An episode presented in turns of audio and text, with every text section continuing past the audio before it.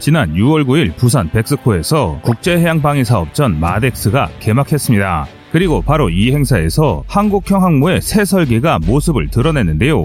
해양군사 전문 외신인 나발뉴스가 하루 앞서 공개한 사진들에서 대우조선 해양과 현대중공업의 항모 모형이 공개됐습니다. 그런데 현대중공업이 공개한 항공 모형이 군 전문가들을 깜짝 놀라게 하고 있습니다. 지금까지 3, 4만 톤급 경항모를 만들 것이라는 해군의 발표와 달리 만재 7만 톤급 중형 항공모함인 영국의 퀸 엘리자베스급과 유사한 모습을 하고 있었기 때문인데요. 배의 길이 소리와 폭 역시 크게 늘어났습니다. 이 모형대로 항모가 건조된다면 우리 항모의 규모는 최소 7만 톤급 이상 됩니다. 뿐만 아니라 전자식 사출기 캐토바 개량을 염두한 확장성 높은 설계와 드론 비행장 등의 첨단 기술이 돋보이기도 합니다. 하지만 그럼에도 아직 모자랍니다. 더욱 치열한 군비 경쟁이 벌어질 2030년대 동북아 해양에서 우리 항모가 강력한 억지력을 발휘할 수 있기 위해서는 더 강해져야 하는데요. 그래서 준비했습니다. 오늘은 마덱스에서 공개된 새로운 항공 모형이 지금까지 언론에 공개된 경 항모와 어떻게 다른지 알아보겠습니다.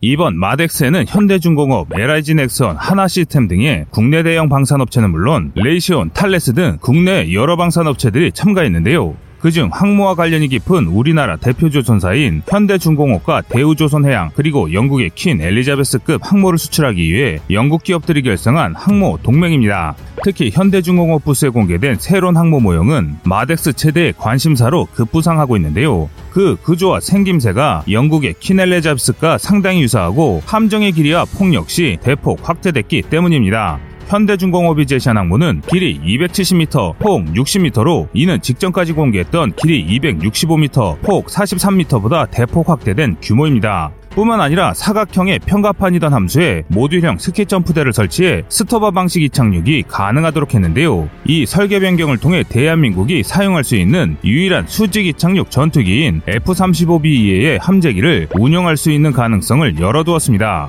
미국의 함재 전투기 FA-18EF Super Hornet의 엔진을 사용하면서도 더 높은 추중비를 가진 KF-21의 함재기형인 KF-21N이 유력한 함재기 후보가 될 것으로 보이는데요.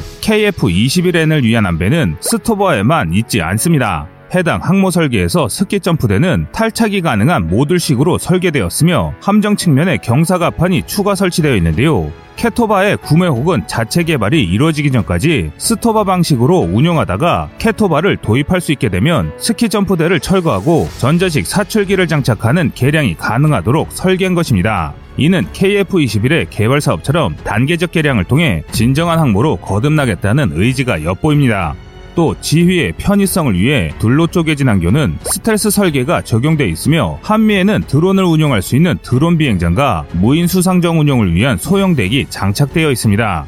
특히 한국에 설계된 드론 비행장의 경우 영국의 퀸엘레자비스급에도 적용되지 않은 최신 설계인데요. 이런 설비들과 함정의 길이와 폭을 고려했을 때 현대중공업이 제시한 한국형 경항모의 만재 배수량은 샤를 드골급 중형 항모의 만재 배수량 4만 5천 톤을 아득히 뛰어넘는 7만 톤에 가까울 것이 확실합니다. 그러나 군비 경쟁이 심화되고 있는 동북아 안보 환경에서는 이조차도 부족한 점이 많습니다. 일반적으로 어떤 사업이든 계획과 달리 규모가 커지는 것은 전형적인 실패 사례가 되기 쉽습니다. 규모가 커지는 만큼 투입되는 자본이 많아지지만 목표를 잃고 이것저것 다 하려다 시간과 자금을 잃고 무너질 가능성이 높아지기 때문인데요. 이런 관점에서 현재 항모 도입 사업을 반대하는 입장에서 보면 이는 굉장히 무계획적인 예산 낭비로 보일 수 있습니다.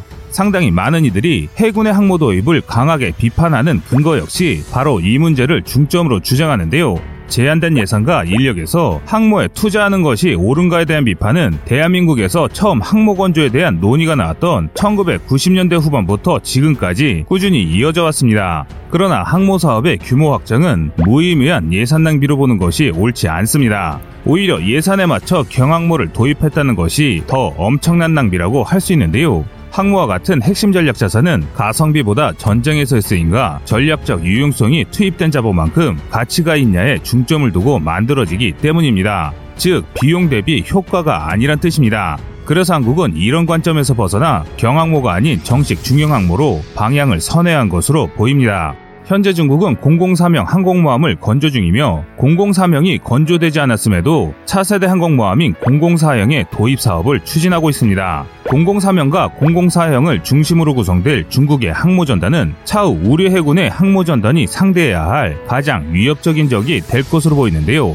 지금 건조 중인 공공사명만 하더라도 만재 3, 4만 톤급의 경항모로는 아무리 엉터리 중국배라고 하더라도 승리를 장담하기 어려운 상황입니다. 공공사명은 길이 325m, 폭 73m에 만재 8만 5천 톤에 이르는 정규 항모인데요. 그런데 여기서 중요한 것이 현재 알려진 스펙보다 더 거대할 수 있다는 분석이 여러 언론에서 나오고 있습니다. 인공위성으로 촬영한 건조 장면으로 배의 길이를 재어보니 그 길이가 적어도 350에서 최대 380m에 달한다는 분석이 나온 것인데요. 이 분석대로라면 공공사명의 만재톤수는 미국의 니미츠급, 제너럴 포드급과 비슷한 10만 톤급의 대형 항모가 될 것으로 보입니다. 그렇다고 단순히 덩치만 큰 것도 아닙니다. 현대전에서 충분한 전력을 공급하기 위해 꼭 필요한 통합전기 추진 체계로 함선을 움직이며 무려 4개에 이르는 전자기식 사출기를 장착해 기존의 항모보다 압도적인 이착함 능력을 보유하도록 설계되었습니다. 젠20 함재기형이나 F-35를 카피한 FC-31 등 5세대급 전투기에는 뒤떨어지더라도 충분히 위협적인 전투기들이 함재기들로 탑재될 계획입니다.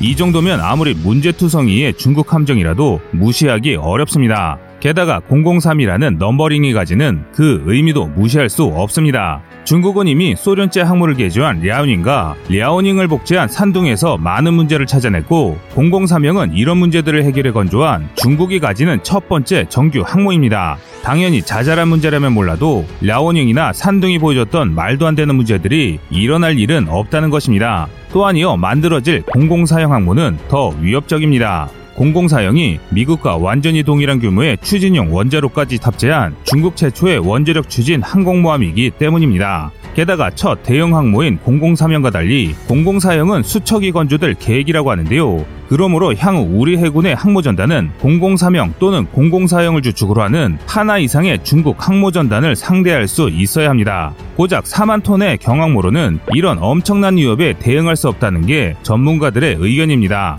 독자적으로 주변국의 함대에 대응한 자주적인 작전 능력을 확보하기 위해 항모를 건조하는 것이라면 항모가 커지는 것이 당연합니다. 과거와 달리 작은 항모로는 아무것도 할 수 없기 때문인데요. 항모 도입이 처음 논의됐던 1990년대에는 경항모에서 운용하기가 적합한 해리어가 현역이었습니다. 그래서 2, 3만 톤급의 항모로도 10여 대 이상의 해리어를 운용해 다양한 임무에 투입할 수 있었습니다. 그러나 현재 서방권에서 사용할 수 있는 유일한 수직 이착륙 전투기인 F-35B는 해리어와 달리 크고 무겁습니다. 때문에 함정의 크기가 만재배 수량을 기준으로 최소 5만 톤은 돼야 20여 대의 항공기를 겨우 운영할 수 있는데요. 그마저도 이착륙을 고려하면 한 번에 운영할 수 있는 항공기의 숫자는 탑재된 항공기의 절반이 되지 않습니다. 그래서 이에 따라 경항모의 기준이 높아지고 있는 것입니다. 항모의 체급이 경항모, 중형항모, 대형항모의 세 가지 분류에서 경항모와 정규항모의 이분법적인 분류로 변화하고 있는데요. 좋은 예시가 light 제럴드 포드급입니다.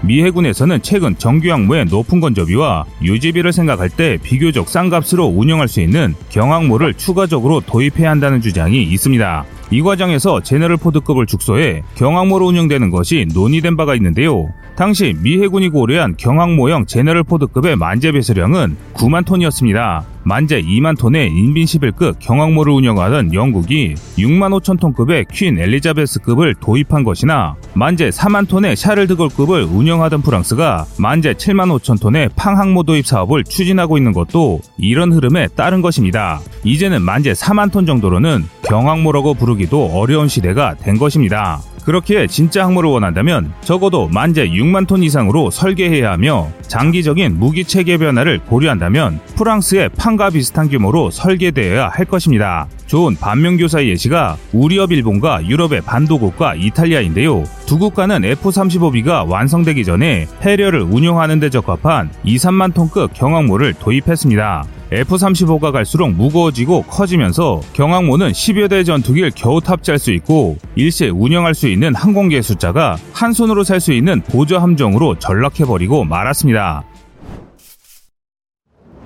현재 아시아 지역에서만큼은 미국 함대를 압도하는 중국 해군에 맞설 수 있는 나라는 사실상 없다고 봐야 합니다. 그래서 우리가 항모 전단을 구축해 자주 국방을 실현하려 한다면 항모의 크기는 최소 6만 톤에서 최대 9만 톤 정도가 되어야 그 쓰임을 다할 수 있습니다. 이는 단순히 더 많은 함재기를 실을 수 있다는 단순한 셈법으로 주장하는 것이 아닙니다. 항모야말로 현대해전에서 합동교전 능력 CEC의 핵심이라고 할 수 있고 함재기의 숫자는 함대 합동교전 능력에 막대한 영향을 끼치기 때문인데요. 합동교정 능력은 함대나 부대 정보 수집, 탐지 추적 체계를 하나로 통합해 동시 교전 능력을 극대화하는 것으로 현대전에서 독립적인 군사작전을 수행하기 위해 반드시 갖춰야 하는 능력입니다. 예를 들어 세종대왕급 이지스함의 레이더가 아무리 대단하다 할지라도 수평선 밖을 탐지할 때는 오차가 발생할 수밖에 없고 레이더의 탐지 범위를 벗어난 목표를 공격할 수는 없습니다. 하지만 합동교정 능력하에서는 적과 접촉하고 있는 다른 함정이나 항공기의 레이더 정보를 세종대왕급 이지스함에 전송해 적을 공격하는 것이 가능한데요. 이런 상황은 공격뿐만 아니라 방어에도 적용됩니다. 세종대왕 함에 미사일이 떨어졌더라도 합동교전 능력을 이용해 다른 함정의 무기 체계로 적을 공격하거나 방어할 수 있고 이순신급 구축함의 레이더가 무력화됐더라도 세종대왕급 이지스함의 레이더를 이용해 적을 탐지하고 공격할 수 있습니다. 현재 우리 군은 독자적인 합동교전 능력을 확보하기 위해 링크K를 개발하고 고도화하고 있습니다. 하지만 지상항공기지의 지원을 받기 어려운 해상에서는 항공모함에서 출격한 함재기의 지원 없이 합동교전 능력을 확보하는 것은 사실상 불가능합니다. 중국의 항모전단에서 출격한 적 함재기들을 요격하면서 CEC 체계 손가발이 되어줄 함재기들을 충분히 확보하기 위해서는 적어도 길이 300m 이상, 폭 80m 수준의 7에서 8만 톤급의 항모를 확보해야 합니다. 이런 이유 때문에 한국의 항모는 최소 중형 항모는 되어야 중국을 저지할 수 있다는 것입니다. 지금까지 이번에 새롭게 공개된 현대중공업의 항공 모형이 기존 경항모 모형과 어떤 차이를 가지고 있으며 무슨 한계를 가지고 있는지 또 우리 항모는 어떤 방향으로 나아갈지에 대해 이야기했는데요. 지난 2019년 경항모 사업이 아직 대형 수송함 사업이던 시절 우리 해군은 용역 사업을 통해 7만 톤급 항모의 설계를 제출했습니다. 32대 고정익기와 8대의 헬기를 싣는 것이 가능한 진짜 항모였는데요. 앞으로 한국의 항공모함이 어떤 항모로 추진될지 기대가 됩니다. 여러분의 생각은 어떠신가요? 시청자님의 현명한 의견을 댓글로 남겨주시기 바랍니다. 여러분들의 좋은 의견이 좋은 영상을 만드는데 많은 힘이 됩니다. 이상 꺼리튜브였습니다.